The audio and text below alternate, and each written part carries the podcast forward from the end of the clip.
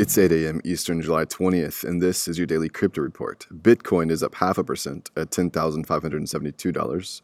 XRP is up 3.5% at 33 cents, and Ethereum is up 2% at $225. Those are leaders by market cap. Top gainers in the last 24 hours Melon up 28%, PumaPay up 22%, and Bitcoin SV up 21%. Today's headlines the government has seized $19 million worth of bitcoins in a dark web drug operation. The U.S. Attorney's Office in New York made the announcement on Thursday.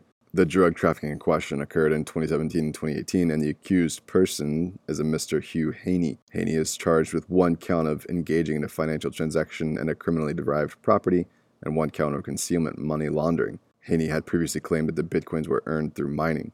It's not clear what will happen to the seized bitcoins, but former seizures have led to auctions of the cryptocurrencies for fiat.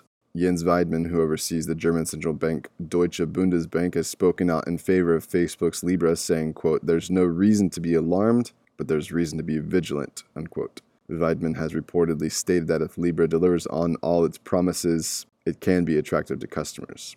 Well, Bitso, a Mexican cryptocurrency exchange, has received its distributed ledger technology license from the Gibraltar Financial Services Commission. The exchange announced it's becoming regulated by the GFSC, highlighting the fact that it's the first exchange regulated by that governing authority in Latin America. The announcement from the exchange says, quote, This license gives Bitso a leading position as one of the most innovative financial services providers in Latin America, unquote. Well, the person in South Korea is reportedly trying to trademark Samsung Coin, but they are unaffiliated with Samsung.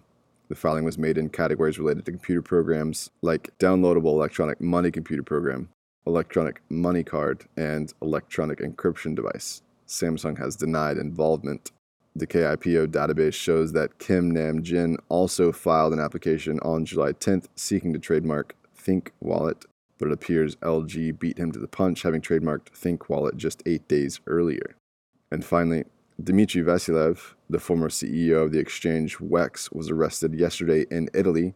WEX was launched by Vasilev, a Russian citizen, and operated for a year until it froze withdrawals in July of last year and didn't ever restore normal service. There seems to be some sort of internal hijacking with the WEX admin and support team disagreeing with Vasilev and disappearing with the keys.